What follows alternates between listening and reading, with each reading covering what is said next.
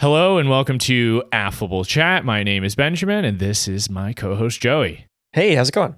And today we're talking about Inception. What do you want from us?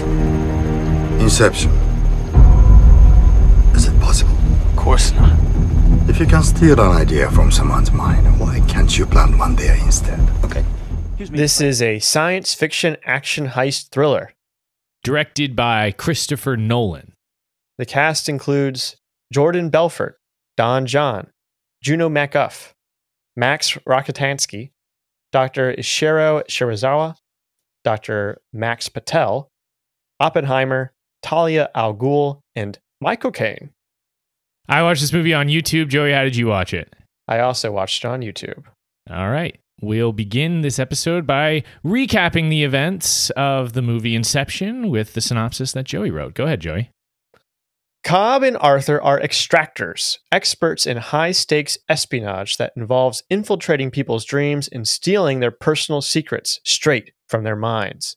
After a botched job, their target, Sato, is impressed with Cobb's technique of using dreams within dreams to disorient and control their victims. He hires him to perform an impossible task Inception. It is one thing to steal information from someone's mind, it is another to plant an idea and have it affect a person's actions.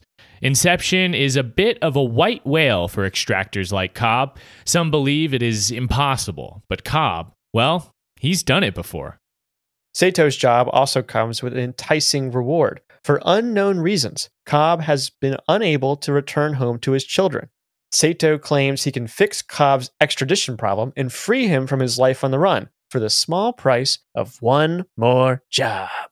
Cobb assembles a team, including Ariadne, a talented rookie dream architect, Eames, an expert forger and dream master of disguise, and Yusuf, a chemist with a special dream sedative. Together, they construct the most elaborate dream heist ever conceived. Sato's main rival is Maurice Fisher. Maurice is on his deathbed, and his son, Robert, is poised to take over the family business. Sato wants Robert to break up his father's company. That idea is what must be incepted into Robert's mind.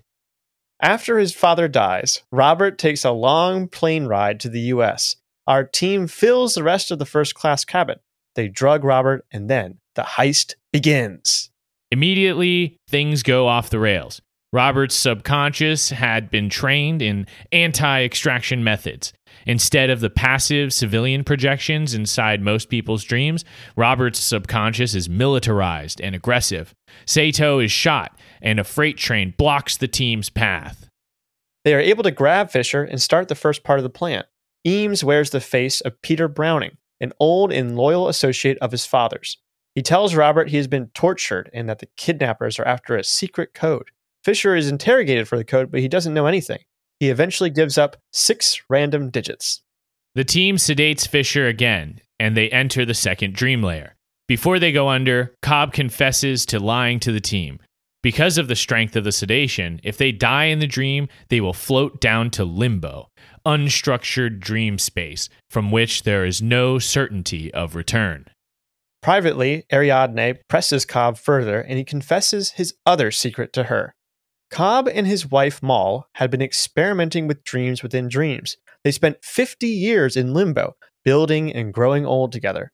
But Mal lost track of what was real and stopped believing she could wake up. Cobb never let go of the life they left behind, but was unable to convince Mal that she was dreaming. So he planted an idea in her mind without her knowledge. He convinced her that her reality wasn't real and that to wake up, she had to die. But once they made it back to base reality, Mal still thought she was dreaming. She tried to convince Cobb that they needed to die again, even though this time it would be permanent. Without being able to convince him, she framed him for her murder and committed suicide, hoping that would force him to follow her to the next level. Cobb still hasn't moved on and has kept the memory of Ma alive inside his dreams. He has trouble controlling her, and she sometimes shows up to sabotage the heist. The team get into a van driven by Yusuf. He drives and fights off militarized projections while everyone else sleeps. In the next dream level, the team and Fisher are in a hotel. Cobb tells Fisher that he is the head of his dream military and that he is there to protect him. A projection of Peter Browning is used as a scapegoat, and Cobb tells Fisher that they are going into Peter's mind, but they are actually going into Fisher's. Arthur stays behind in the hotel to fight off projections and to do cool stunts in the hotel hallway. The next dream level is a military fortress in the middle of the tundra. Dream goons on snowmobiles and skis chase our team up and down the mountain, but Eames picks them off. They get Fisher in front of the vault, the final and most secret part of his own mind. But suddenly, Mal appears and shoots Fisher, sending him into limbo. The plan seems to have completely unraveled, but Ariadne doesn't want to give up. Her and Cobb go another level deeper, chasing Fisher into limbo. They wake up on a beach, surrounded by a crumbling city. Cobb takes Ariadne on a brief tour of his and Mal's memories. He leads her to a room at the top of a skyscraper where Mal is waiting with Fisher. Cobb finally confronts Mal, acknowledging that she is only a projection, a poor copy of his beautiful wife. He forgives himself for his mistakes and lets her go. Ariadne and Fisher jump from the balcony, waking up in the dream fortress. Cobb stays behind to find Sato, who has succumbed to his wounds and is also trapped in limbo. Fisher wakes in the dream fortress and opens the vault. Inside, he finds his dying father. His father tells Robert that he was disappointed that Robert tried to be like him, planting the idea for Robert to forsake his inheritance and make his own way. The dreams collapse as each layer is woken up. Cobb eventually washes up on the shore of Sato's subconscious. Sato is now a very old man, but Cobb helps him wake up and return to reality. Sato makes a phone call, and when the team goes through immigration, Cobb is let through without issue. He goes home and finally sees his children's faces.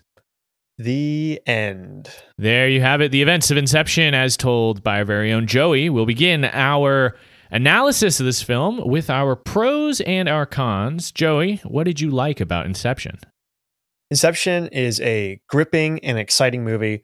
It's got so many twists and turns. I just love how many different like levels there are to the story and how there's so many different things that are happening all at once and you never quite know what's going to happen next. Um, it's got this really unique and meta cinematic concept that really captures the audience's uh, imagination especially mine. Um, it's complex and multi-layered but it's still pretty easy to follow. Uh, it's uh, there's an inspired performance from leonardo dicaprio truly one of his greatest roles um, very fun set pieces and incredible looking effects. And there's just iconic memories that iconic moments that apparently I'm never going to forget because I'm I'm thinking about them all the time. Um, and this movie just defines its era in cinema. Uh, so many things were trying to be like Inception after it came out. After its trailer was released, it like changed trailers for the next ten years. It was insane. Yeah, um, insert so, bont noise here. yeah, I'm just that all day. Um, so it's just it's just crazy uh, the impact this movie had, and I think it's well earned because it's uh, really something amazing. yeah, I, I agree with all that uh, that you just said. This is one of my favorite Leonardo DiCaprio performances. This movie features an incredible ensemble cast. I especially enjoy the banter between Arthur and Eames. I, I thought that that brought a very charming uh, kind of characterization to the two of them. The slow motion in this movie kicked ass. The gravity tricks in this movie kicked ass. I thought uh, Marion Cotillard, I believe is how you say her name. Uh, Cotillard. Yeah, is the the actress that played Mal. She was scary, but also so real. She was lovely and vulnerable. Like I just, I, and and she was such a uh, haunting presence throughout the entire movie. I thought it was so important that they nailed that, and and her performance is fantastic. I thought that uh, you know the the the use of practical effects in this movie helps it to hold up uh, over a decade later. Um, because there's a lot of practical effects in a movie that you could see being made maybe with way more CGI. Uh, the Hans Zimmer score goes hard. The concept of shared dreaming itself is just so much fun something that makes me want to spend more time with this movie and makes me want to rewatch it over and over again. I thought that cobb's emotional development was really gripping. It's kind of the heart and soul of the film. And finally this movie's low-key funny they actually do inject a, a, good bit of comedy. Something I didn't remember about this film.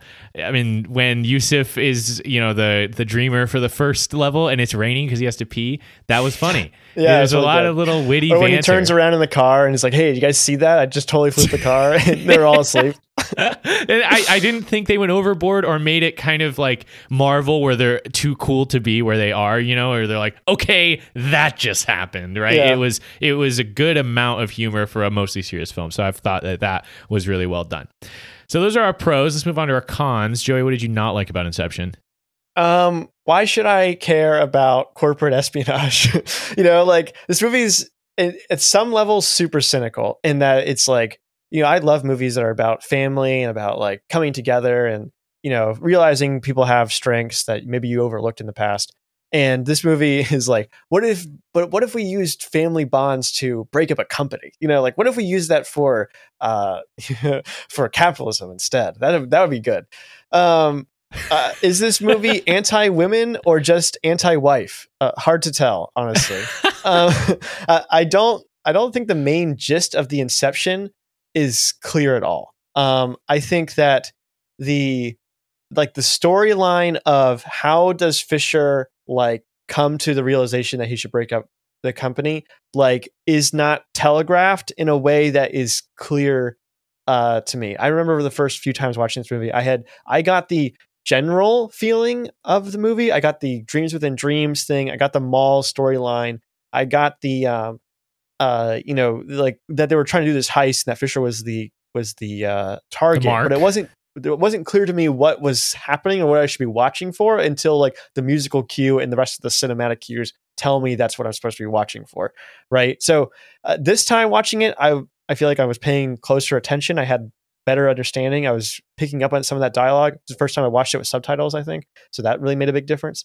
Um, but I don't think the general like the the most basic part of the story which is how does the heist work is clear. Um i think and some of the effects for this movie you know this is this came out what not 13 years ago? They yeah. don't look as great as i think they used to um, especially with some of the buildings falling apart and stuff like that. Obviously, all the practical stuff looks absolutely incredible. There's so many moments in here that really stand out to me, but there's just some parts that, like when they're falling off the building, I'm just like, uh, like, it just doesn't, it just doesn't look as good as um as I think it could. What about you? Yeah, I, I agree with that. The whole Paris folding in half like sequence I, when i was younger i was like this is unbelievable yeah and now it's like eh, this is clearly a when, they, when they walk up the wall, it just something about it just doesn't look right, you know? Yes. Yeah. So it's stuff like that that yeah, it doesn't age as well, but that's the nature of some of those CGI tricks versus the kind of uh timeless special effects that are done practically, which this movie features ton of. So like on the whole, I still love the special effects for this movie. There are a few awkward moments though. And and going back to saying watching this movie with subtitles, absolute requirement to yeah. fully understand a Christopher Nolan film. I'm sorry, you got to have subtitles. He's he's very comfortable letting a lot of dialogue just kind of be hidden underneath other sounds. So uh, I do recommend the subtitles for uh, this film. Um, as far as my cons go, uh, I basically just have one. For the most part, characterization takes a backseat to explanation in this film. We spend so much time getting to know how stuff works. We really don't get that deep into who these characters are outside of Cobb. And yeah. you know, I would love to know more about Arthur. I would love to know more about Eames. I, I would love the uh, you know, Yusuf clearly seems smart, but what we get a little bit of a look into his ethics surrounding dreams. But I would love to know more about that kind of stuff. I would love to hear uh, where these guys came from, or, or you know, not all that stuff is necessary, nece- like necessarily, but we got almost none of it because there's just not enough time when you have to do all these other things. So, as much as I like the characters in here, they're all pretty one dimensional, uh, which is a little disappointing because it, there's clearly uh, so much potential uh, when you've got a cast like this. So, those are our pros and our cons. Let's get into the overall section and really dive into this movie. You could, you could say this is maybe another level of the podcast that we're entering into here. Um, and, and I'll just say, um, I was a huge fan of this movie when it first came out. It was one of the few times in my life where, right after I watched a movie, I immediately wanted to watch it again. I think that's a common, uh, you know, re- reaction to a first viewing of Inception. Would you say that's that's accurate, Joey? I think so for sure. Uh, for me, like this movie was so popular and had such like a such a like uh you know effect on people that it was it kind of it, um it annoyed me when I first came out because uh, in, in like the most you know um gatekeepy way where I was like oh all these people are like they love Inception they think Inception is so cool. It's like what about all the other movies that I've watched that like totally blew my mind? You know like oh these people are so like these people have uh just discovered that movies can be powerful. Like oh it's so it's so annoying. Um, Yeah, but yeah, yeah. I think that I think a lot of people were really taken with it and and really were like having their brains scrambled. And i think a lot of stuff kind of got swept under like as far as uh, under like perfect understanding. Um and i think that but i feel i feel like that kind of feeling was was the purpose of the film and i wouldn't surprise me that a lot of people went back to try to piece the pieces together. I certainly was trying to figure it out my head right uh, after i watched the movie in the theaters being like okay what what exactly was this? What, what exactly was this? What did this mean? And uh, you know, who is this person, and, and why did this happen? Yeah, I agree. I, I I wanted to. I demanded to understand everything about this movie, but I also just wanted to spend more time in this world where shared dreaming was possible. Uh, you know, re- returning to this film as an adult with a mostly fully functioning brain, I have found that it is far less complicated than I previously thought. A lot of the dialogue that went way over my head as a child is now seemingly plainly stated and easily understood.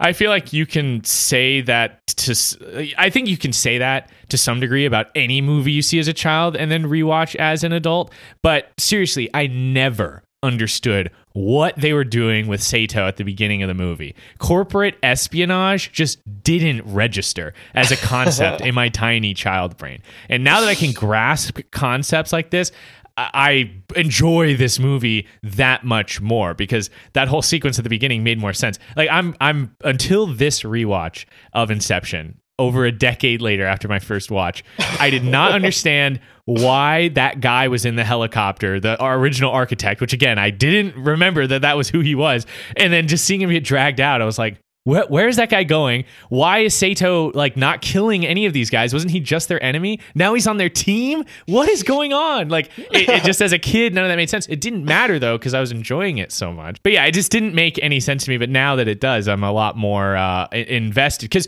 the the plot to incept Robert Fisher to dissolve his father's company is actually pretty straightforward. Um, I, I agree that there's like some twists and turns in there where it's like not.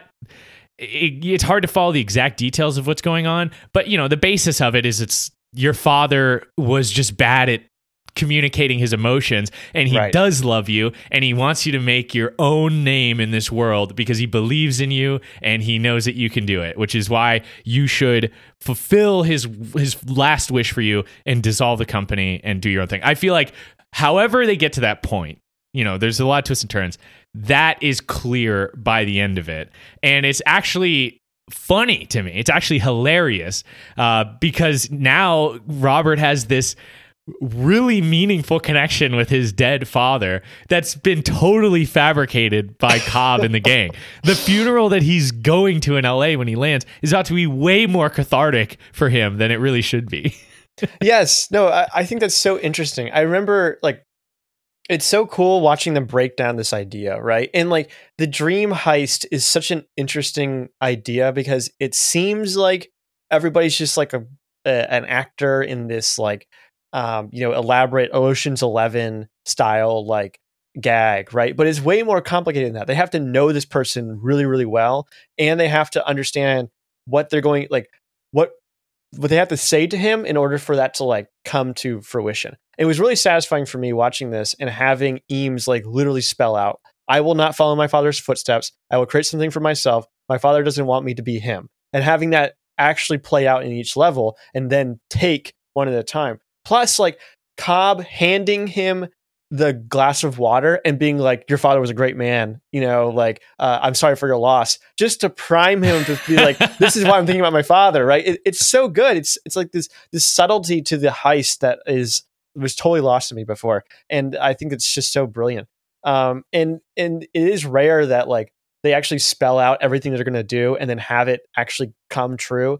And although like obviously it doesn't go exactly to plan, it does they do follow these footsteps. They do go from one place to the other, planting the idea, giving Fisher this like thought that he needs to like, you know, do something for himself.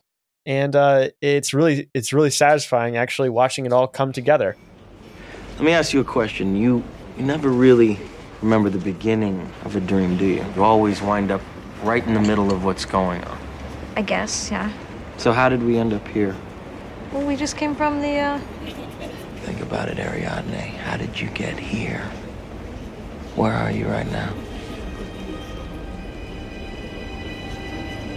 We're dreaming? You're actually in the middle of the workshop right now, sleeping. This is your first lesson in shared dreaming. Stay calm.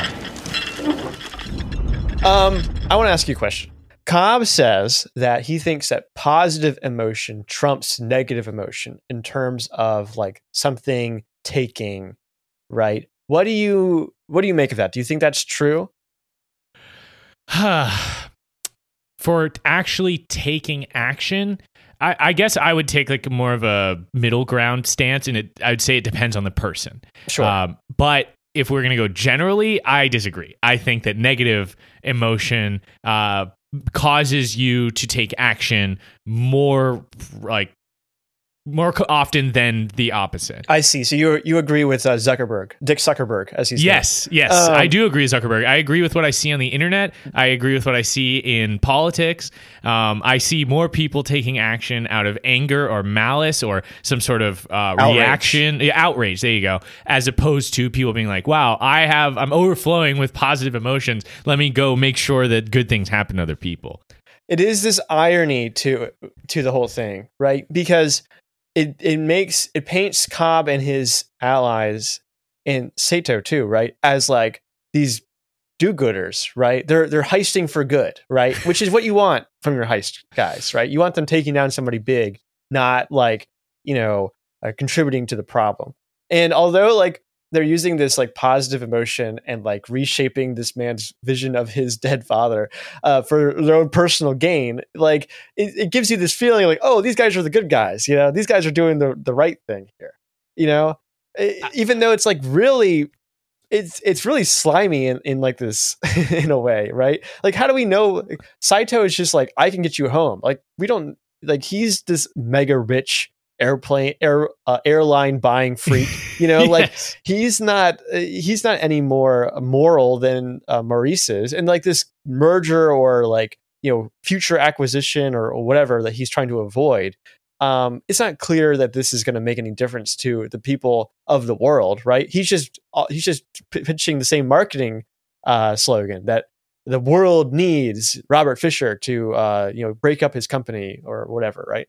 It's not a um, there isn't like this clear like um humanitarian or like even vengeance based um uh, reason for this heist it's it's purely for like profit and like corporate greed Yeah, I- I'll be honest. I don't feel like the movie tries to convince us that what's happening is being done for the greater good. It's being done for Cobb's greater good, Yeah. but the things that he do, I mean, he even says, are not strictly speaking legal.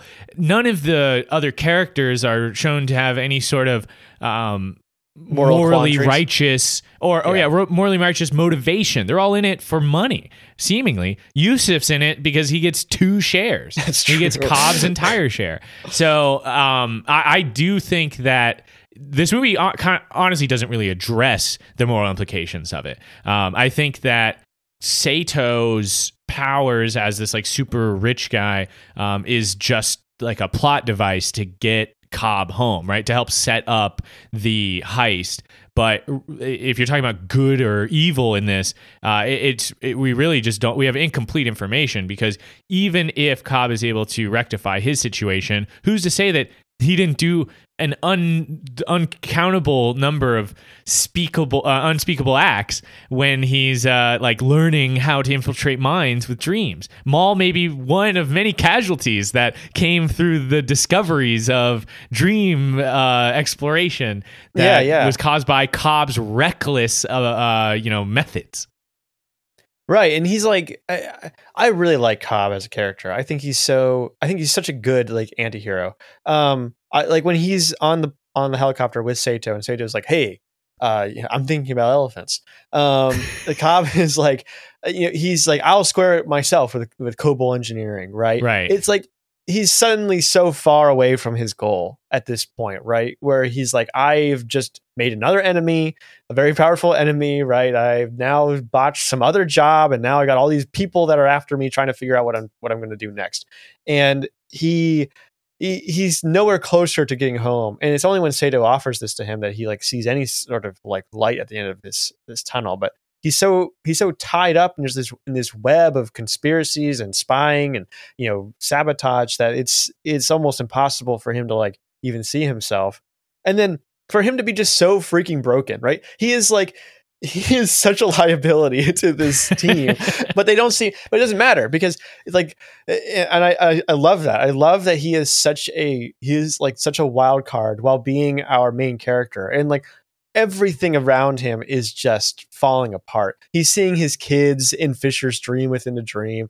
You know, there's there's all sorts of like people and like things that are crumbling around him that remind him of his home. As soon as Mal shows up, he's like, "Wait, what if that really is her?" You know, like just this he's so he's so freaked he's so fucked up. So it's just it's just great having him at the center of this and seeing how screwed up everything gets because of him and uh, I, I think it's such a, a like a, a wonderful way to tell the story, especially since you get so much from him and you get so much from from Leo, right? Who is like this suave con man, right?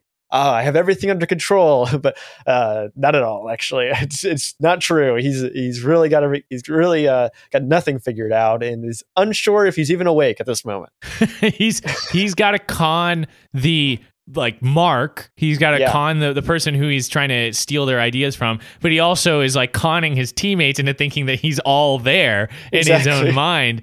Um, yeah, and and when I was thinking about Cobb's role in this film, I was thinking about like how you could have made a movie about a mind heist with sh- shared dreaming as the sci-fi concept that is the focus of the film and you could have made a pretty cool movie. You have this team of interesting mind bandits, each with their own specialty for this job. They dive into the dream of the person they're stealing from. Things go wrong, but you know, in the end they get the goods, right? And they get out.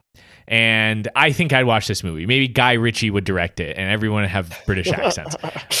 But what makes Inception truly great is the emotional journey that we follow with Cobb, whose name is Dom Cobb, by the way, which is a ridiculous name. They don't even call him Dominic. It's just Dom Cobb. Or Uh, Cobb, yeah, Mr. Cobb, or just Yeah. Cobb, yeah. Mr. Cobb is cool, but like uh, you know, be named Steve or something. Um, which again, I know that Dom is means something means home. I think in a bunch of different Okay. kind of like languages. So it's like he's trying to get home. So it's all very clever. That's Thank like you George. Lucas level naming. Right. Yeah. Uh, exactly. Homer Cobb could have been his name. but but underneath the scheme to incept Fisher is the repercussions of Cobb's inception of his late wife Mal. You know, he has not properly processed the trauma and the guilt he has for the way that she ended her life.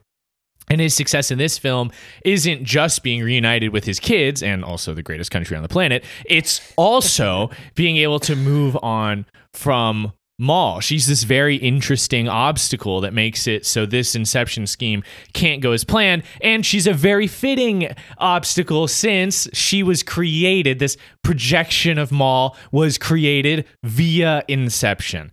So combine combining the emotional plot with the actual mind heist that they're doing in Robert's mind uh, gives this movie a level of complexity uh, emotionally that rivals the complexity of the concept of Inception itself.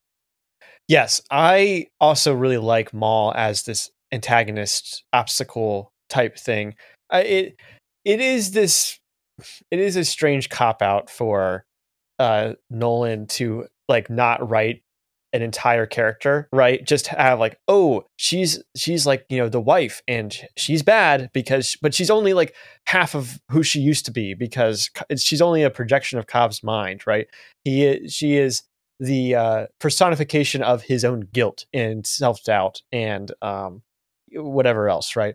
And uh, it like for that reason he can have this person be in the movie without her having to be like this fully fledged like character, um, which is famously something that uh, Christopher Nolan struggles with is writing women. Um, so I, I, found that like it, it was kind of weird for him to be like, I have to let you go, right? Like I have to learn how to to move on from you um, when she's like sitting right there. But that's that's the power of this of this problem that he has, right? The pro- the power of his skill is that he can create this very realistic, believable projection of his dead wife and keep her around inside of his mind um, until he's tired of her, right? Which is like this really strange way to look at it, but it but it makes sense based on how Cobb acts, right? He doesn't uh, like Arthur says. Cobb spends a lot of time uh, doing things he tells other people not to do. Yes. he's he's he's you know made this terrible uh, situation for himself and can't find his way out of it. Um, and you know, Mal as this personification of it is this really powerful, um, you know, uh, image uh, there. But of course, it's like it's it's hard not to blame him for the problem that he's also in, right? Although, like, although Mal did take the step of framing him for her suicide or like for her murder and then committing suicide, I mean, like, truly a, a, a one of the worst things you can do to your spouse. It's hard to think of a worse thing you could do to your spouse. um, she is, um, she's only in this position because of him, right? She she got to this point because he incepted her with this idea of like reality not being real. Um, this like classic psychological manipulation within a marriage, right? Where he's like, ah, my wife, she doesn't understand, so I'm going to do this thing to, uh, you know, trick her into into doing the thing I want her to do. Um, and uh, it, it obviously goes too far. It makes this, it makes a total fool out of him. Um, yeah, I, I, I find the like I find it sort of bothersome uh, it- because it's this like because she is a woman and she has this um you know she's not she's a representation of an idea instead of this whole idea but she's not like uh like no no other women besides Ariadne uh play a role in the like heist at all right they don't seem to have any other sort of uh role within this world beyond being some sort of obstacle Whoa, whoa, what about the woman that Eames uh, pretends to be? Uh, okay. Again, like she is, she's simply a representation of something else, right? She is like a a personification of lust in a way, right? It, so yeah, I don't know. I don't know if I if I quite connected my thoughts there, but it's a um, it is it is this like I feel like I find it problematic, and I find it problematic that Cobb is able to forgive himself for what I am not sure I can forgive him for. Right? It is not clear that he is um it's not clear that he's not guilty of of her murder. Yeah, um, but I think this movie does kind of play this idea of uh, what counts as real, right? Um, because the one of the things he clearly feels guilty for with Mal is not growing old with her. That was one of the things that the projection is constantly accusing him of. Is you Yeah. lied. You said we would grow old together. You promised me. You know, you ha- that's why you have to kill yourself now so you can join me, so you can make good on the promise. And you know, earlier when we see Yusuf's kind of like uh, senior home for the sleepy, uh, you know, he they they make this argument that the people that are in there they're spending forty like dream hours per day in the dream world.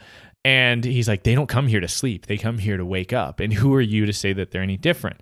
And I feel like the key idea, and actually, I, what I believe is the idea that uh, Cobb is able to incept himself with is this idea that he did make good on that promise. he did grow old with Mal when they were in limbo together. Right. Because they weren't young when they got run over by the train. They were old. They were uh, like senior citizens. So that I feel like is kind of the like, well, I've done all I can do. It's really not productive for me to continue to torment myself with this because in a way we still got to have those things. What he did is terrible and everything like that. Um, and I don't know if you can say like he should not feel guilty at all anymore, but I, I felt like they came across with that idea pretty well to give us kind of that resolution to the guilt. Certainly. No, I mean that is true. And and the fact that he isn't sure himself whether or not he is responsible for what happened, right? He certainly does feel some responsibility. I think gives him some credibility as like an, a protagonist, makes him more relatable. Uh, but it is this it is this problem of um it, it is this problem that I think Cobb can't solve for himself. When you say like what is real, right? He's not entirely sure that he is in reality. Uh, that, that that for me was what was most clear on this watch through was that he's not it's not obvious to Cobb that he has actually woken up. And um, there's this hint, there's this like feeling or like this um, this little like you know spark of an idea in the back of his mind that maybe Mal was right, and maybe there is another layer he has to get to, right? And maybe he should follow her uh, in, in, to death. Right. And I, I guess um, that kind of gets you to like the final scene in the film where Cobb spins the top and then he walks out and says, you know, he greets his kids. And you ask yourself, is Cobb really back in the real world? You know? And um, when I was younger, I felt like this was a much more interesting question, you know, and people were like, "Oh, like, but did you notice this thing in the background? Like, it wasn't there, which proves like this isn't reality or something." Are you getting a And- wedding ring thing?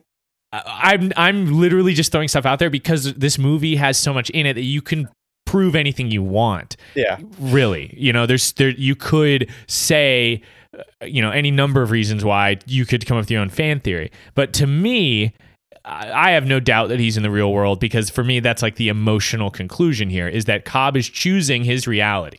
He is Yes. saying, I don't care what happens when I spin the top. And this goes along with something that I think Christopher Nolan said is he's like the real meaning behind the final scene isn't does the stop does the top continue spinning or not. It's Cobb doesn't care what happens to the top. He's chosen that this is his reality and he's going to go be with his kids.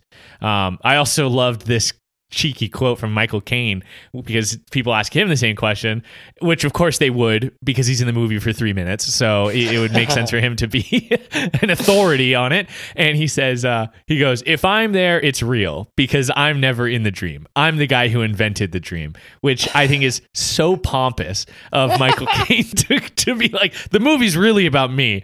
And so if I'm there, you know, it's reality. yes, well, I mean that, that is an answer. It's certainly an answer. No, you're exactly right, and that was what was more clear to me this time than ever before. Was that was not whether or not the top is going to topple, but where Cobb was in that scene. He ultimately makes the decision that this is the reality he wants to live in. This is the one that has his children in it, um, and whether or not that's true or not is, uh, you know, um, uh, irrelevant essentially. But you know, it is telling that he would choose uh, you know, to to leave behind the idea of his wife, um, so that he can move on with his what he believes are his children. Right? If he truly was so cynical as to believe that he was still dreaming, then perhaps he would choose a different reality. Um, but in, in this one, he he certainly seems to have convinced at least himself. So one of the criticisms I've heard of of Inception, or at least, at least that I heard back when this movie was newer and more people were discussing it publicly, was that the the explanation. This movie has too much explanation. It's too complex to be enjoyable, and I totally disagree. I, I'm sure most Inception enjoyers disagree, but I think this movie actually does a really good job of explaining things without making it tiring. Because shared dreaming is a decently complex concept, but the way we're introduced to it is fast and fun. We learn so much from the opening sequence alone just by experiencing shared dreaming. Um, one of the there was like a uh, Reddit Ask Reddit I think I saw recently that was like uh, what is the best opening scene in movies? And uh, like one of the top voted ones was the opening of Inglourious Basterds, which Mm. I definitely agree is a great opening scene. But I think that Inception has a pretty great opening scene. I don't know about best of all time, but there. I feel like it does such a great job of getting you into the movie and kind of introducing you to some of the major concepts that's going on there. Much like in a real dream, we're dropped straight into the middle of the action. We don't know how we got there, but we're just there. And then we go from there and we're shown a lot instead of having it explained to us, which gives us a foundation for the rest of the film. But showing can only get us so far. We have to be told a lot of things in order to understand what's going on. Uh, That's just the nature of the beast uh, that we're dealing with. We are going to need to be told some stuff. So thankfully, we have Ariadne to stand in for the audience as the student in the world of shared dreaming. And that's a great excuse to have things plainly stated by the other characters.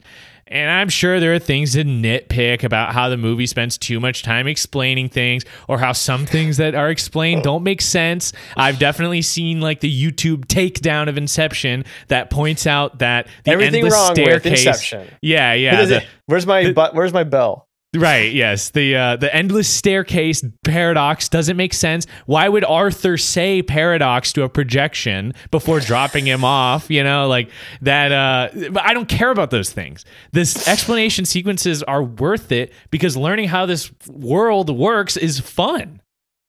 Yes, I completely agree with you.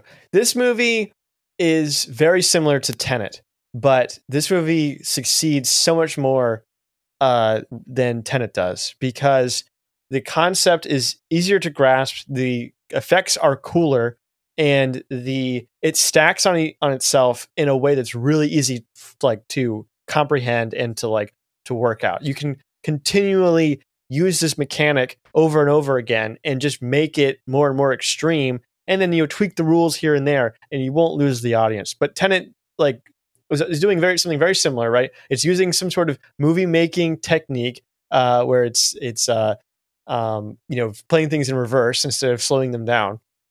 And then it's uh, uh, it has all this explanation about how it works and what's going on but like when you when you watch two people one person's going backwards and the other person's going forwards. It just gets so confusing about like what i'm supposed to be caring about what's going on and who's where and and what they're doing and how does one thing end up to, to there right? It, you you lose complete track of of what's going on whereas inception does a so much better job of just taking you f- through the ride getting you to where you want to go and you know picking you up a little bit as you go along right?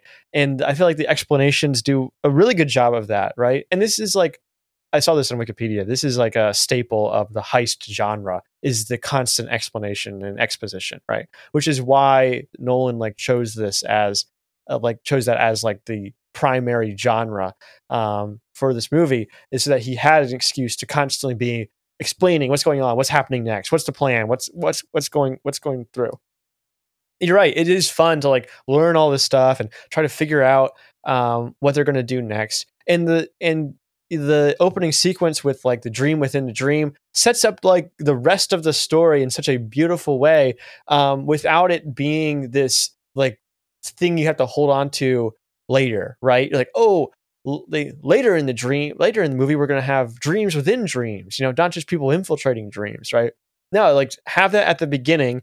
You, have that initial like serotonin of like of that extra twist right there and then go f- deeper and further and faster at the end right? Have them uh, through four layers of dreams have it all uh, stack on top of each other and have like this elaborate piece all these elaborate pieces that you have to move through um, and constant callbacks to effects and uh, tricks and everything else right? I feel, I feel like that's so brilliant. It, you're exactly right. It's like this perfect encapsulation at the beginning of the movie of what of what's going on. And the other thing is it doesn't make you feel stupid you know?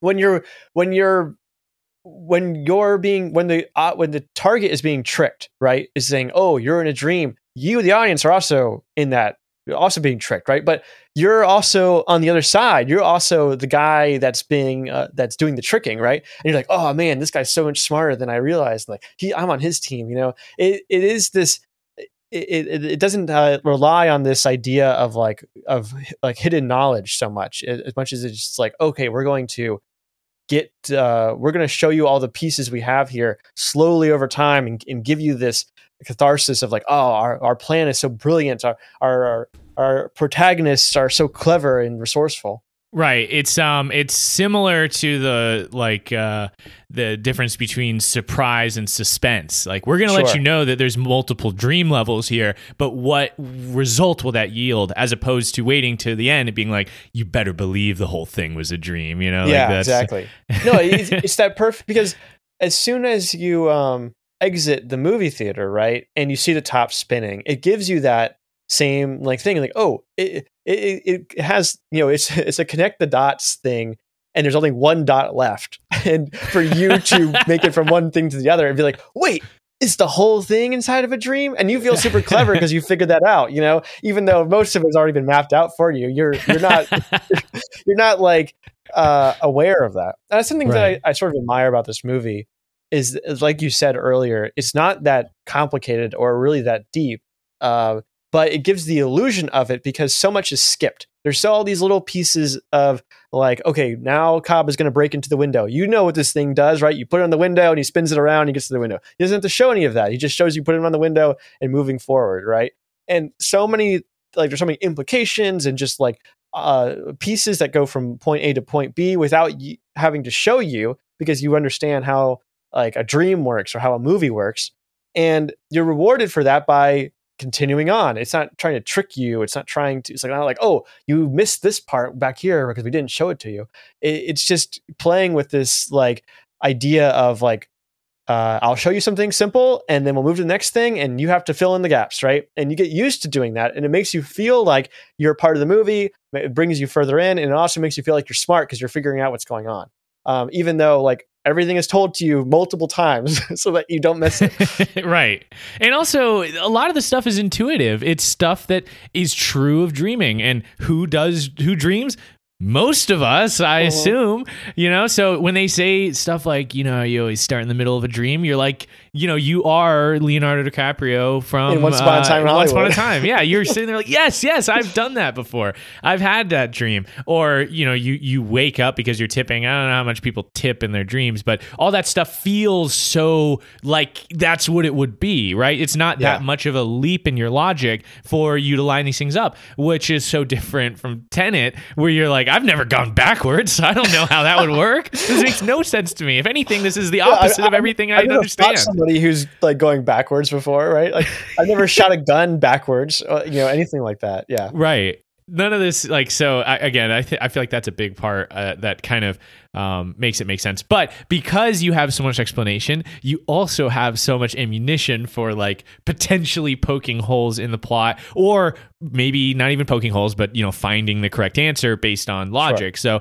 I do want to kind of get into a, a couple of uh, like w- what actually happened or some questions that I have. Before that, though, I just want to jump way back. We were talking about Sato and like him being kind of the driving force for the like main conflict, which is the Robert Fisher Inception, of course.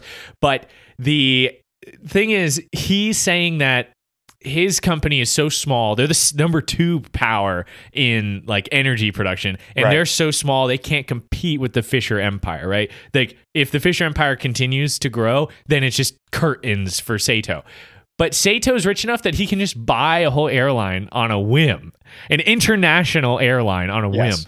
whim, which um, makes me think that maybe the Fisher Empire is an existential threat. Like maybe they have, if they dwarf Sato's power, then how powerful are they? You know, is They've uh, bought three airlines. yeah. I mean, uh, who knows the things that they're able to buy uh, or or impact there? Because when when Sato, I forgot that Sato said that, but I like was watching Inception with my girlfriend, and we both like laughed when Sato was like, "I bought the airline." We're like, "Wh- what?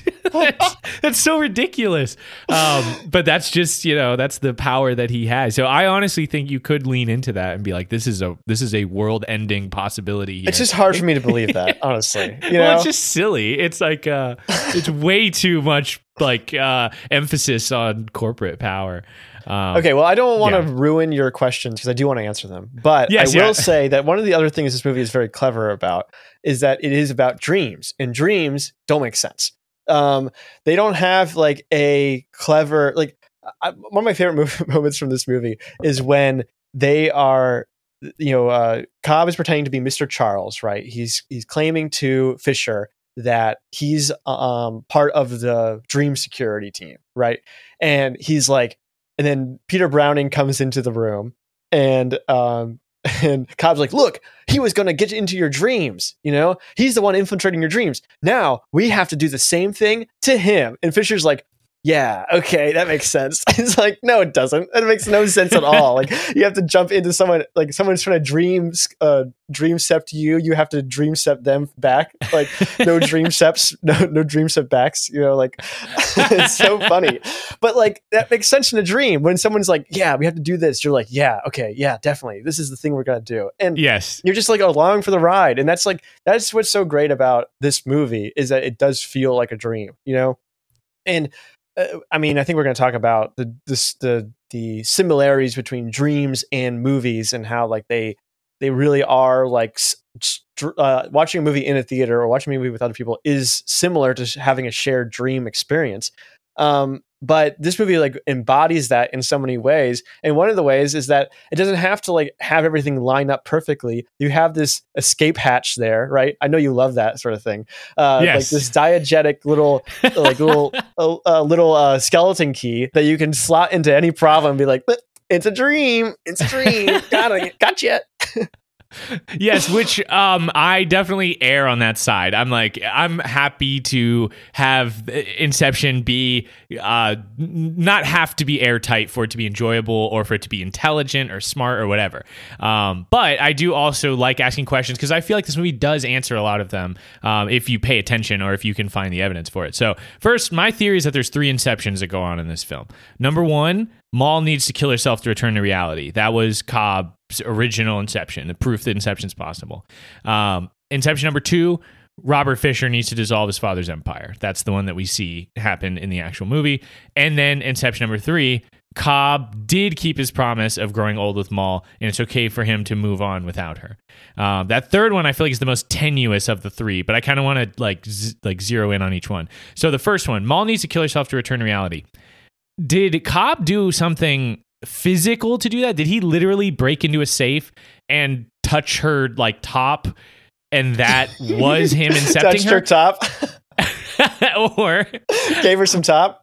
was that was it what was shown to us, or was that a metaphor for him explaining to her that she needed to kill herself? Or does that even matter? I think that it has to be this subtle, um, non, like indirect action, right? I that's what Arthur says at the beginning of the movie when he's explaining Inception to Sato, right? He's Right. like, you can't just tell someone something because they'll know what it is and they have every reason to doubt you, right? You have to make it seem like they came up with the idea themselves.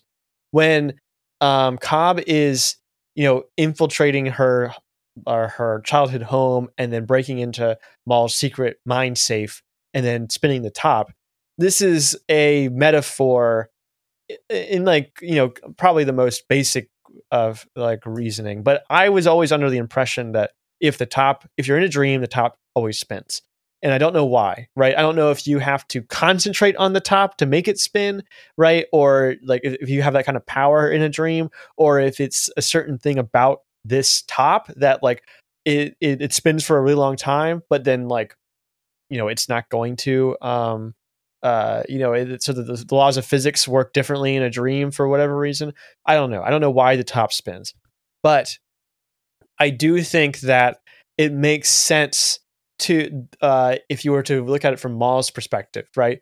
She for whatever reason goes back to the safe and finds the top spinning inside of it even though she left it in there without it spinning, right? Or it had stopped spinning when she left. Um, this would uh, trigger in her mind, you know, that something is wrong, that she doesn't, she is not in reality, right? And um, it would. I mean, this could be. uh, It could go even further than that, which is perhaps it stopped spinning for her, and now it's spinning on its own, and that means she can't use it as a totem in the other la- dream layers, right? So even though she's spinning it, uh, you know, down in limbo, it's not. It's stopping for her because she's still. She thinks she's like actually in reality. Right. Right. And then someone else, that's why you can't let someone else touch your totem because then they can influence it or something. And that would ruin right that's whole the implication here right so like that was that's what i always imagined happening was that mal somehow went back to the safe found the, st- the top spinning and thought that and came to the conclusion on her own never questioned whether cobb had interfered with it um, at all Right. Got it. Okay. So that's that's number one. Then, you know, number two, uh, Fisher needs to dissolve his father's empire. We get to see that one very clearly. I think that the whole having uh, Peter tell him stuff because of what was kind of uh, supplied to him on the first level makes a lot of sense. And then, um, like having him find that photograph inside the safe with the the will, it, like all, I felt like that that was more or less plainly spelled out, uh, and we get we understand why he comes to that conclusion. And then the third one, I'm kind of interjecting this one. I'm not sure if anybody else uh, like is calling this an inception, but it happened down in the dream world. Cobb talking to his projection of Mal, where he's able to, uh, you know, come to like overcome the guilt of having incepted Mal and like causing her death or having a hand in the thing that caused her death uh and and like that's like a powerful idea that catches hold in his subconscious that's allowing him to move on in his real life and accept his children and like accept his life on a reality I will grant you all of that, but one thing. Um, where does the idea come from if it doesn't come from Cobb? I guess it would be ariadne because her, Ariadne her- makes that like she like plants that idea. Well, she somehow. starts, yeah, she starts talking about that um, before they even go into the dream. She's like, "You have to confront this," and then, uh, like, basically, that's her purpose. Although she's the architect, she's the emotional support character for Cobb, constantly, constantly confronting him about his problems and ba- borderline forcing him to to deal with it. She even shoots Mal. So Yes. really, it's not Cobb incepting himself. If anything, it's Ariadne incepting him to, uh, you know, move beyond this. Um, yeah, okay. I I just don't think that's any different than like talking to someone. You know what I I mean? Like, agree. I agree. like, so it's which, not really Inception if it's so direct, right? And if Cobb if the Cobb came to this conclusion on his own, you know, or like through Ariadne's thing, then it is what Arthur claims is impossible to fake, which is pure inspiration. right. So I guess is Inception just making someone think they thought of it? Inception has got to be a like I want to say sinister, but like secret and um uh, maybe maybe sin- uh, not the right word, but like uh, it's it's got to be this um organized like uh attempt to change someone's mind without them realizing that you're doing it. Deceiving It's- someone into thinking that Yes, they're, it's, it's they deception. change their own is- mind. That's the word I'm looking for. It is deception. it, Whether or not it. it's for good or evil is not is you know up to you, but it is deception. Got it. Then I would agree with you because it was her explicit stated goal to help him deal with this. um, but it is an emotional catharsis. I'll, I'll settle on that. Um, but it, but it does. Um, but I think that settles me on those three specific inceptions. Now let's move on to another question I have. If you die in limbo, do you wake up no matter what? um, Because- I, I, I can't answer this question. I have no freaking clue how limbo works. They're just like limbo, and you know, I'm sitting there, you know, and I'm when I'm 16, I'm sitting there at the movie theater, like thinking about, uh, you know, the party game with the stick and, and uh, beach music playing. You know, like limbo. What are they talking about here? You go into Um, limbo. like- Whoa! You like start leaning backwards. I'm- oh I'm- no! I'm leaning over very far. I'm in limbo. I don't know why they. I don't know why those two things share that root. Like I don't know why Limbo the game is also limbo the like uh, extra. I'll tell you why because the game place. of limbo is structureless. People cheat all the time and get away with it just because they're they're actually oh they did it they even though they lean sideways or or like crouch. Yeah, I've I too many games of limbo at the roller skating rink. I'm I'm totally black pilled on. Do you remember um, the very first episode, the pilot episode of uh, the Grim Ver- Adventures of Billy and Mandy, where they play limbo with the Grim Reaper? Grim Reaper. no, I don't remember the. that's how they get. That's how they get in the situation. They play limbo with the Grim Reaper. It's this. It's pretty Does funny. Billy's actually. nose hit the pole? I, I like can't. Re- be- I think it does. I can't remember exactly. Somehow Grim cheats or does something, and Billy and Mandy calls him out on a technicality, and that's how they get locked in to this like forever uh situation. Anyway, I'm stalling because I don't have to answer your question.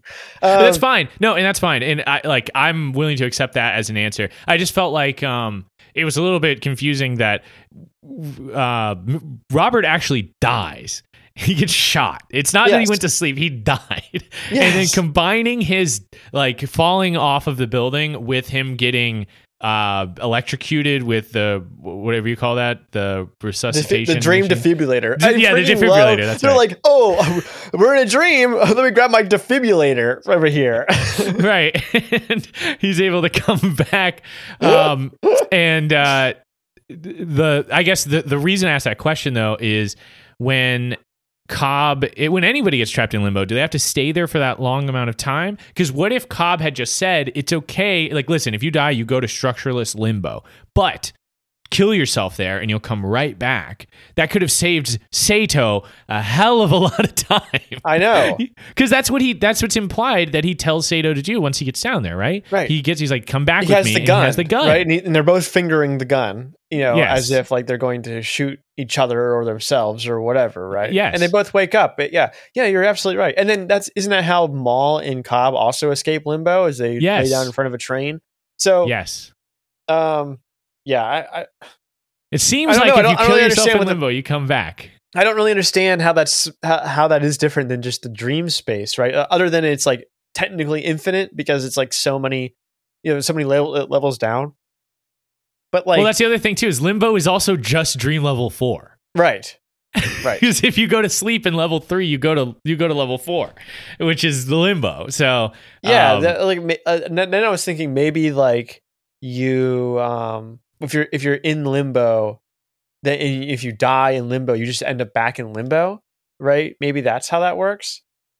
I don't know. It Maybe because well, because then what happens to Cobb if Cobb shows up with Sato and he's like, okay, come back, shoot yourself. Does Cobb have to wait another fifty years for himself to be able to leave limbo?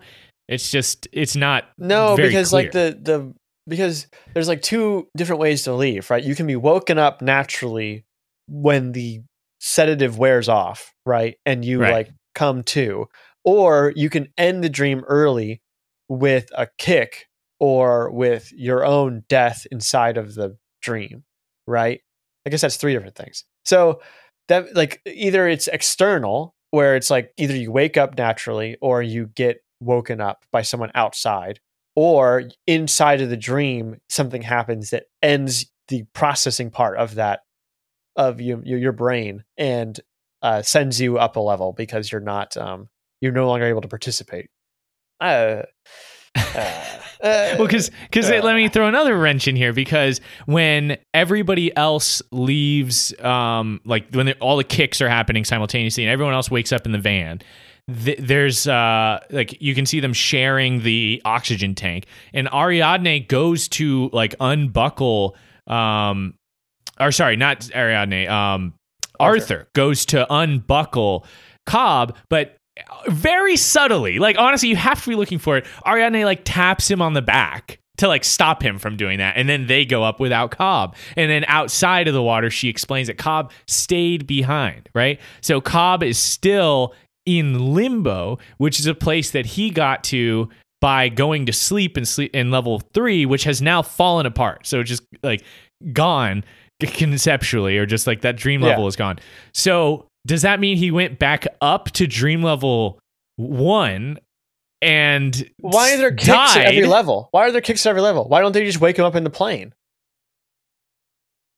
Why do they have? If you get woken up, okay. So if you get a kick at level one, but you're currently in level three, what happens to you? You're in a It doesn't. dream. It doesn't reach you. They do that. They show that So it doesn't reach you. So you don't. So you're not able to wake up because you missed the kick. because you have to do both kicks at the same time. Yeah, you need to do the one on your level and the level above.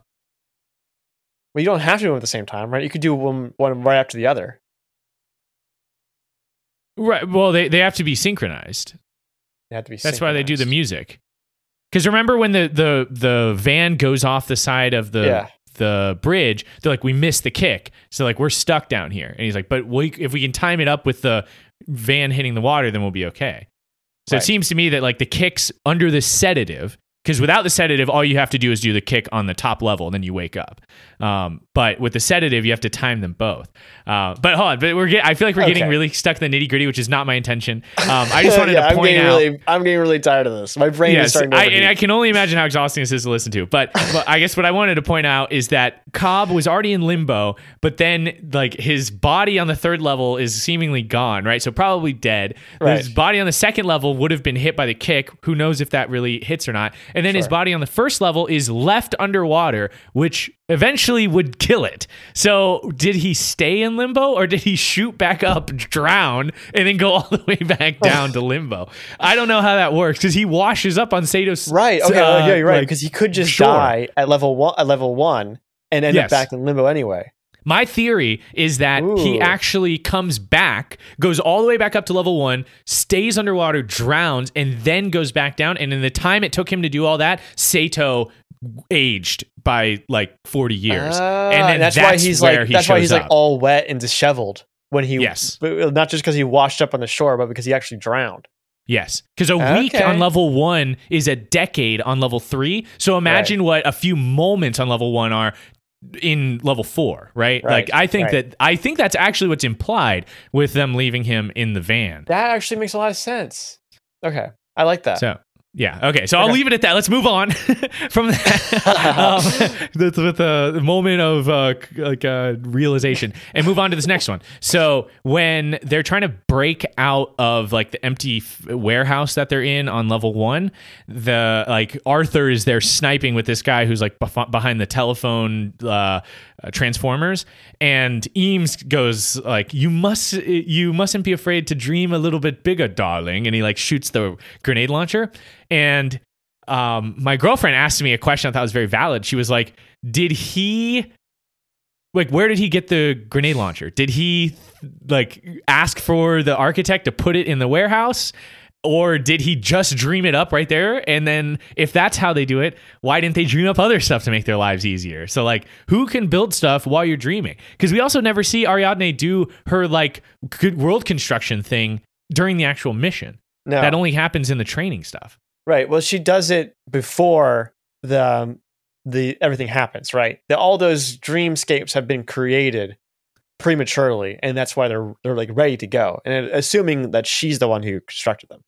Right. so Um, is it like a file that's saved, like uh, you know, level one dot? Maybe there's some sort of memory technique you can do that's like really good with you know it helps you memorize. Well, because uh, I would imagine that it's like she designs it, but then each dreamer is responsible for making it happen. Right? They Right. have to dream it. That makes sense. So they're all like working on it together. I So um, would- I so assume that they can. I assume they can bring stuff from their own dreams, uh, or they can they can create stuff in the dream because uh, Cobb is bringing in Mal and freight trains and stuff, right? And his kids Um, I- I Subconsciously. subconsciously true, but I think that it's possible. Like it impl- there's an implication that it's that you could do that yourself if you knew what you were doing, right? So another thing that Sato, I'm thinking of this right now. Sato says, "But if you're in my dreams, we play by my rules." So I wonder if the dreamer has that uh, like kind of god power, and I wonder if just off-screen Eames is like, "Yusuf, like, give me a rocket launcher real quick. I'm about to totally dunk on Mm. Arthur," um, which I guess you could use to explain it away. But that's really underutilized, in my opinion. Um, maybe it's really hard to make complex machines. Maybe you have to like know them. You know, maybe yeah, Eames yeah. is like my thing is rocket launchers, and I'm just or like you know RPGs, and I'm going to uh, you know I, that's one of the things I have in my arsenal. I'm just gonna you know I can imagine one of those and bring it into any dream I go into. fair enough because he also is able to change his appearance inexplicably. So it could no one just else be seems like to be able a, to do that. a dream technique thing. Um, Yeah. Which, you know, I I was thinking about what if Inception was made today? And I know it's not really a Nolan thing to be like, oh, this movie did good. Let me make another movie that's just like it. But uh, like, I was tempted to be like, oh, what if there was like an Inception verse, you know, where it's like there's all these dream guys, you know, and there's all these, uh, there's other people with superpowers inside Well, it'd be cool like as a and- video game, right? Like you could play different Mhm. parts where like you could be an architect and build a dreamscape, and you have to like it could be like a hitman type mission, right? Where you have to get from point A to point B and do some sort of task without people finding you, and without like, the, the mark waking up. different too. characters have different loadouts, right? But you could also like come out with new loadouts yourself if you like un- you know do a special mission and you discover some special uh, sword or something. You can now bring that into any dream you come with. You know, Yeah, I yeah. But I also think that Inception did it really well because they give you like a default mission and you see it fail, right? Yeah. Because they don't succeed with Sato. And then they're like, okay, what if we did the ultimate mission where we turn every setting up to the max, you know, sedatives, more levels than anyone else has ever attempted, and militarized projections. Right, and it's the last one. Yeah. No, no more. This no more missions after this because right. this is the one that solves everything. So I felt like that was really good. Um, no, no real temptation to, uh, you know, have the Inception verse. Uh, Cobb, we need you to so- come back. Co- we it's need like, you- it turns out you were in a dream, Cobb, it and like turns out that and you you incepted so good that we need you to incept someone else. We yeah, need you to incept the president this time. And Michael Caine is just a projection of your imagination. That's He wasn't real. Michael, you've been in a tube this whole time. This has been a test to see if you can incept people, and now we're going to bring you to the real world where you can incept them even better. uh, please no. Okay. Um, let's uh, move on to our cool Easter eggs. Joey, what do you got for us? I got a bunch. Um, Ariadne, uh, her name is based off a Cretan princess um, who helped Theseus escape the Minotaur uh, in uh, ancient Greek mythology. Uh, so she was like a constructor and uh, you know master of the labyrinth, and um, was uh, aided Theseus in his uh, fight against the Minotaur. So that's why she is called that, which is pretty cool. Um, the the shots where Joseph Gordon-Levitt is fighting uh, stuntman in the hallway was all done practically. They built this incredible um, uh, simulated hotel room, um, and it's like it's basically it's the size that you see in the in the movie, maybe like a little bit bigger than that, and it's on this giant these giant like rotating wheels, um, and it just spins uh, uh, throughout. And they actually had two of these. They made two identical ones. One that they could enter vertically, and one they were, able to uh, enter horizontally. And the vertical one they used with like wires and stuff to like make it seem like they were floating. And then the other one they ex- actually spun and had them like fighting in the in the thing. Apparently, Joyce, Justin Gordon-Levitt did his own stunts in this and trained for months to get this right. It looks really really amazing, and all the lighting is all in camera so all the sconces and lighting fixtures and stuff is are the lights that they used for the shot, uh, which is amazing.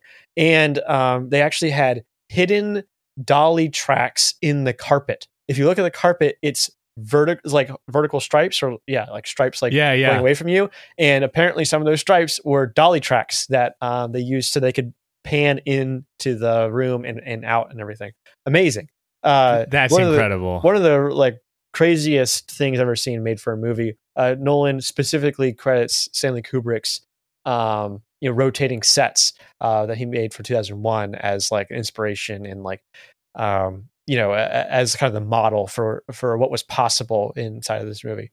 The, the other thing that they used, which uh, I had not like seen before or at least never noticed before, was these um, uh, seesaw devices that would simulate weightlessness. So instead of being hung from the ceiling, they would you would like sit or lay on top of them, and then somebody else would sit on the other side as a counterbalance, and they could use it to make it look like you were weightless essentially by like just kind of sitting there and like moving around, um, which was which is cool. It makes it easy to get into tight spaces. They actually use that in Interstellar as well. Um, the other thing that was like the extra level of detail for this was the costuming. Um, ev- like everyone's uh, clothes were made in such a way or stitched in such a way to make it so that they wouldn't fall with the gravity of the shot. So like people's like uh, Ah. shoelaces and their uh, pant legs and all that stuff were all made or stitched in a specific way to keep the folds as if they were, you know, weightless. Um, yeah, this this is really cool. I watched uh, this short video on YouTube uh, from this channel that said how they shot it. I, I don't know. That's not the channel's name. But that's the series name. Um, the channel name is um, where is it? The channel name is uh, Studio Blinder or stu- sorry, Studio Binder. Uh, how Christopher Nolan shot the iconic Inception highway fight, uh, which I will link to. Uh, it's really cool, um, and it has all that interesting stuff in there. Yeah, the Um, Kubrick uh, i- inspiration was very clear there, and just like with Kubrick, it, it's amazing to see. It's super mean, cool. You know, so and like amazing. I, you know, I felt like I this movie has lost a little bit of its magic to for me because I was trying to like pay close attention to the plot, but like as Joseph Gordon-Levitt is running along the side of this thing and fighting this guy, and he's like falling into the elevator and stuff. It's just amazing. It's just like what is like how could they even how do they even practice doing this? It's so crazy. Um, Christopher Nolan has said that the snow-based thir- third dream level was inspired by his favorite James Bond movie, On Her Majesty's Secret Service. Um, I, this was funny to me because this is exactly what my parents said after they saw Inception. They're like, "This movie reminds me of James Bond." it's like, yeah, all of the snowmobile fighting and everything is is so James Bond. Um, th- that that uh, fact and all the rest of these I all got from IMDb. Um, well, Eames definitely went James Bond mode with how he was just mowing down oh man, yeah, hordes of the you know Goons. so-called militarized uh, yeah, subconscious. seriously. If you want to call it, it's like uh, you know, kind of um, like militarized, uh, you know, radicals who just find guns and then decide that they are a military. Uh, they they were not very uh, organized or good at what they did. Uh, in fact, it took Mal showing up for anyone on this militarized squad to land a bullet. and even even like she showing up it also took cobb hesitating to for her to succeed you know she was still in his line of sight so um this one was is uh ridiculous. Um if you take the first letters of the main characters names uh dom robert eames arthur mal and sato they spell dreams. If you add Peter, Ariadne, and Yusuf, the whole makes dreams pay, which is what they do uh, in the movie. yeah, well, if you take Mal, Arthur, and Dom, that spells mad, which is I is what I am about that that Easter egg. oh, you don't like anagrams? You hate anagrams? the No? implication here is that it's intentional. Yeah, I know it's so silly. Um, when, when explaining why he thinks implanting an idea is not possible, Arthur says, "Don't think about elephants." To actually make Sato think about them, and and thus insert an idea into his mind. The line is a reference to the title of a famous cognitive semantics book, "Don't Think of an Elephant" by George Lakoff. The book describes conceptual framing and uses and uh, the use of certain words to insert certain ideas about a subject into the listener's mind serendipitously uh, implanting the idea that taxes are bad or bad thing by using the phrase tax relief. Now, this is a fascinating thing from focus groups about like what they use to, uh, you know, help or not help, but uh, convince people that certain policies are bad by, um, you know, giving them certain labels. Uh, this is something that Frank Luntz famously famously has done. Um, so yeah, and and I've heard this technique before. You ever heard of the Mind Palace? Uh, like the uh, so basically, it's this idea of um, you you imagine a large room or anything like, or maybe a large building uh, in your mind, and each room in the building represents a different thing that you want to remember, and there's different pieces or furniture in the room that represents different concepts or specific things, right? And so what you do is you populate your mind palace with things you want to remember. And then when you try to remember things, you walk through the mind palace in your mind and go to the room and the thing is there. And apparently this is a very effective way of memorizing things. Um, yeah, this is a- actually, my mom introduced me to this concept when I was a kid, and she used to challenge me to memorize the grocery list. And we would go to the grocery store, and I would. It was I didn't build a whole palace. I could only ever do a room, but I Yeah. could I could um, reliably remember twenty items. Uh, because I had a spot for each item in the room, and then like after that grocery list is done, I could clear it and put new items in the room and reliably find them once we got to the store. Which I th- I think it's a great device for rem- remembering literal things. Yeah, yeah, yeah. Uh, It, it wasn't really good for ideas or like concepts or like Well, studying that's, the- for a that's test. kind of the idea here with what, what he's talking about with don't think of, of an elephant is like you package an idea inside of a word, right? And so when you think of that word, you you- it comes with this entire concept that triggers this whole uh, you know uh, sort of like a um, a zip file on a computer, right? It's like you you bring it in and you can expand it into whatever was inside of it. Um, yeah, it's an interesting idea. I, it's something I've never really experimented with personally, but it's uh, um, certainly relevant for this movie. Um, I saw this. I could not confirm this. It sounded really weird, uh, but it's that it's too fun not to share. Cable listings for this movie show the runtime as two days, nine hours, and fourteen minutes, which is the length of time it would take to watch. Um, it, it, if if you watched in the dream world, um, I guess multiplied uh, out. This is how long you would have in the dream world if you slept through the entirety of Inception. um, which yeah, I don't know if this is true or not, but it was it's certainly interesting. And then the movie's runtime, two hours and 28 minutes, is a reference to the original length of the Edith uh, Piaf song, um, Non Je ne regrette rien, uh, which lasts on its first recorded edition two minutes and 28 seconds. And um, apparently that translated into English. The name of that song translated in English is "No, I don't regret anything" or "No, I I regret nothing." Essentially, uh, which I think is fitting because that's kind of Cobb's final state. Uh, Um, maybe is like to get beyond regret. my favorite my, one of my favorite things about this movie is how that song is used as sort of a sample for the score uh, in the rest of the movie it's a slowed down version of that song is what hans zimmer then scores the rest of the of the of the soundtrack to um, the the kind of blah like the long kind of like deep notes is actually the um the music from the song and uh, i never picked up on that before i read some article about it a long time ago uh, but when I was watching it this time, I noticed that that song, when it's played at an upper level and then bleeds down into a lower level, sort of starts to distort and become longer and like more like um, you know uh, ominous as the as the movie goes on, which is really cool. So uh, it feels like a, a very purposeful and, I- and direct um, thing that they're trying to do, and not just some kind of cool thing that Hans Zimmer was uh, experimenting with. Yeah, the the the sounds. I mean, this movie has so many cool things, but I, I think the the use of the music is is a really important part of it as well. Um, I only have one uh, Easter egg for us, but it's uh, this one right here. In an interview with Entertainment Weekly, writer, producer, and director Christopher Nolan explained that he based roles of the Inception team similar to roles that are used in filmmaking. Cobb is the director, Arthur is the producer, Ariadne is the production designer, Eames is the actor, Sato is the studio, and Fisher is the audience. He said, uh, quote, in trying to write a team-based creative process, I wrote the one I know. So I thought, thought that was pretty cool, Cute. especially because this movie is kind of like, uh, yeah, like we were talking about, is kind of a um, metaphor for film in general. So, um, pretty cool stuff. Definitely. All right, Joey, I think you know what time it is. It's time for us to go. A little deeper.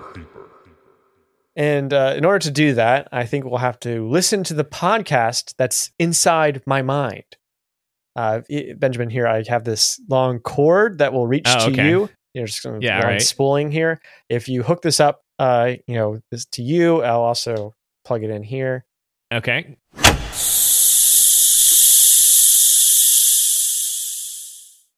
Welcome to Empty Space, the podcast inside Joey's head.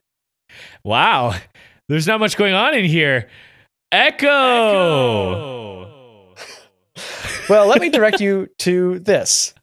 Um, so I was I was doing research for Inception, I was thinking about dreams, and I wanted to know what is a dream exactly, and why do we dream?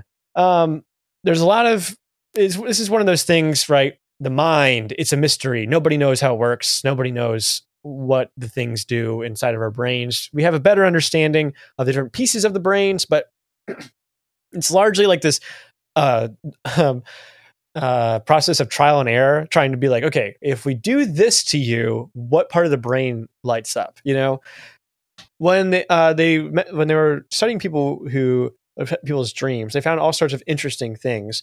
One of the things is that it is used. Dreaming is used as a way of processing information. They did, they did this experiment where um, they had a bunch of people trying to solve a maze, and uh, each person, I think, individually was solving the maze and then they told everyone to take a break. Uh, some of the people were just like you know did something else, and other people were asked to take a nap. The people that napped and then dreamed about the maze when they woke up, they were ten times more likely to solve the maze. They were way better at it um, than the people who hadn't dreamed about it or had done something else, which proves that like dreaming is this processing uh, uh like device right? You when you're dreaming and thinking about something from your life you're also you're still thinking about it um, and and perhaps will make connections that you weren't doing before. But other than that it's not clear exactly what the role of dreaming does beyond it's like super important. Um, for example if you have uh, if you are unable to dream for some reason, if you have some sort of problem with your REM cycle in your sleep, uh, you're more likely to have some sort of anxiety or mental disorder uh, diagnosed with you later uh, because you're unable to essentially deal with the problems of your life inside of your brain. And um, one of the other theories is like uh, you the, the, during the dream period, your brain is sorting the stuff that it wants to keep from the stuff that it wants to get rid of. Um, and like as you're experiencing those memories again, you um, uh, what you uh, they become they get moved to a different part of your brain.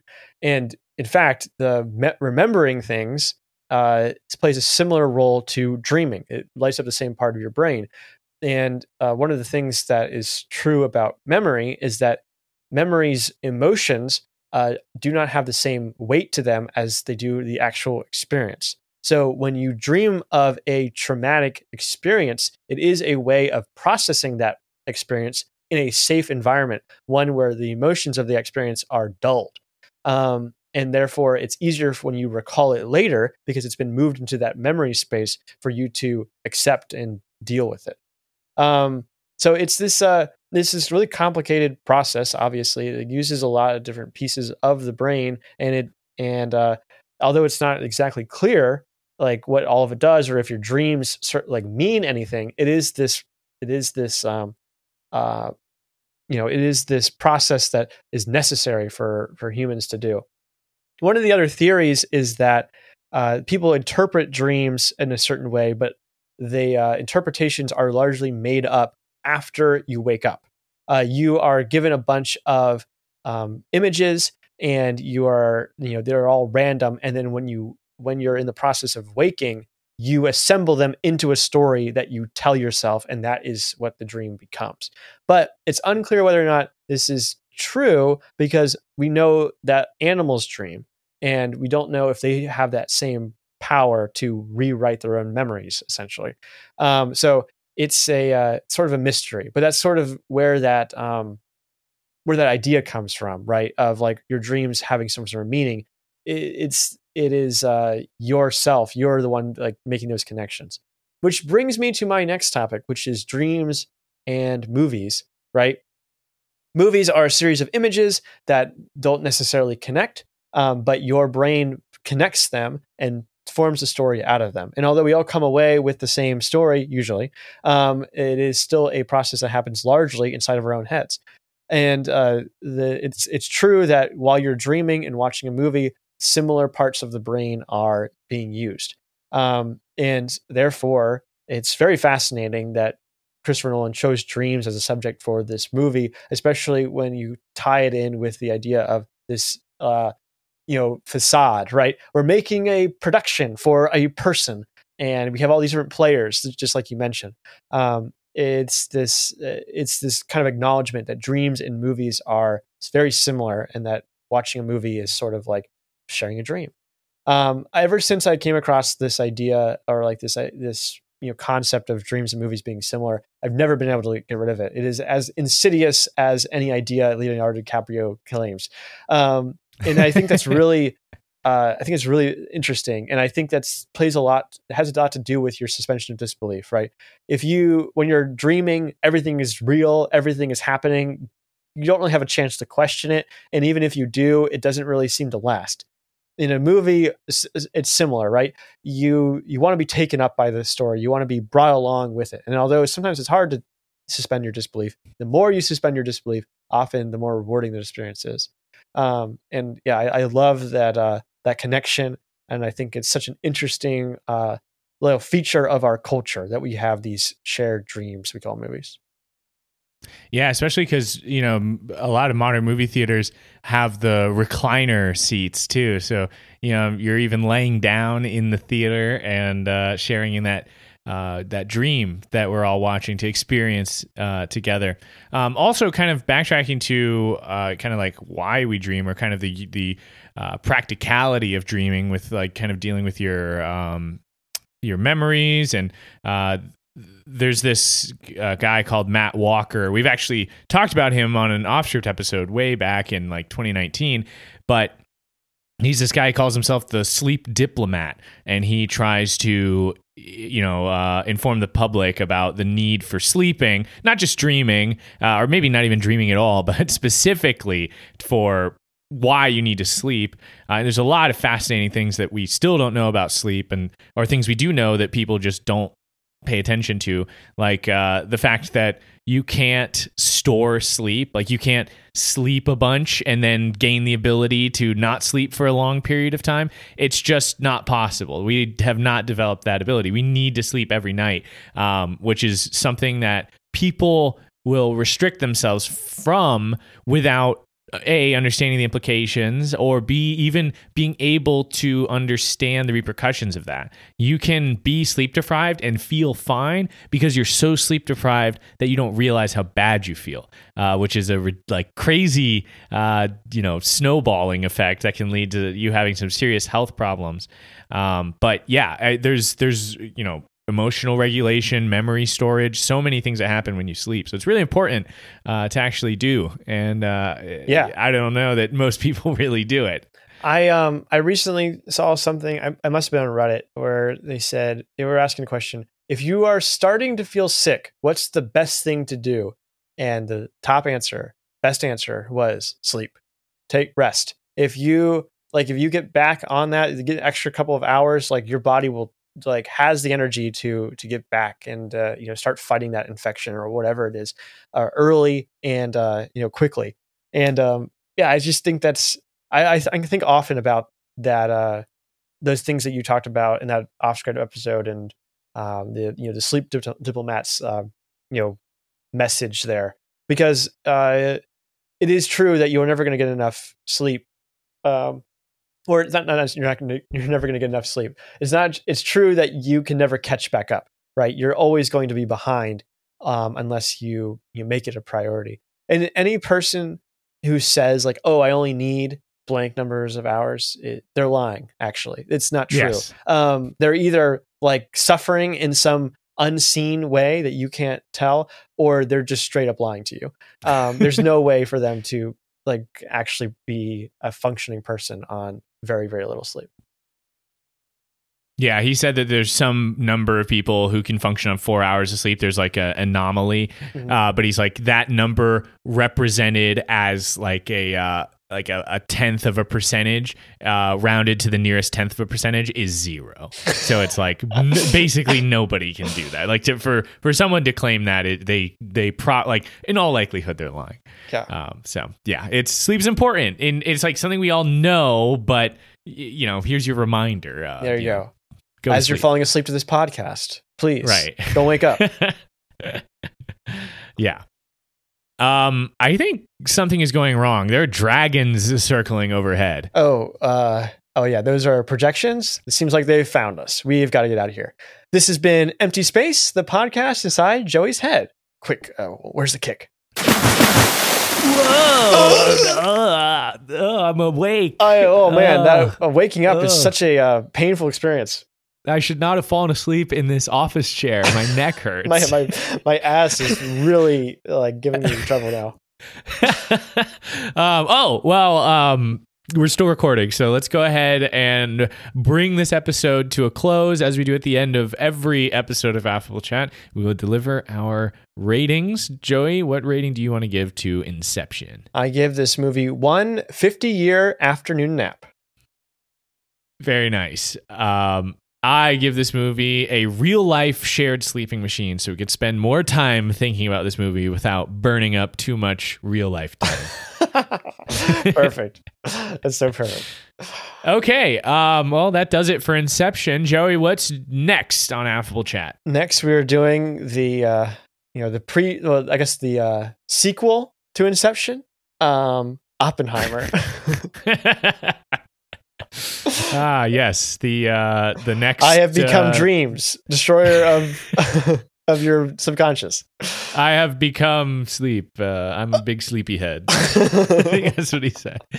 Oh man, uh, yeah, I'm excited. It's gonna. It's a big summer blockbuster. It's It's, a big. Uh, They're gonna they're gonna bust those blocks wide open with those uh, nuclear bombs. I hope they give That's us right. one as like a souvenir for going to see the movie. Get your own. Oh wow, yeah. We. I mean, it's our constitutional right to be Yes, able to carry. So. Every American should have a nuclear weapon. That's true. You can subscribe to us on iTunes, Spotify, Google Play, or wherever you get your podcasts. AffableChat.com is your new favorite website on the internet. There you can find the latest from us and all our social accounts, including Twitter, Instagram, TikTok, and YouTube, all of which are at AffableChat, and even our email address, affablechat at gmail.com. Um, if you like this episode, then uh, dream about it. Um, and while you're in the dream, tell all, all of your dream friends. Have you considered listening to Affable Chat? Uh, that's going to do it for this episode. For Affable Chat, I'm Benjamin. And I'm Joey. Thanks for listening.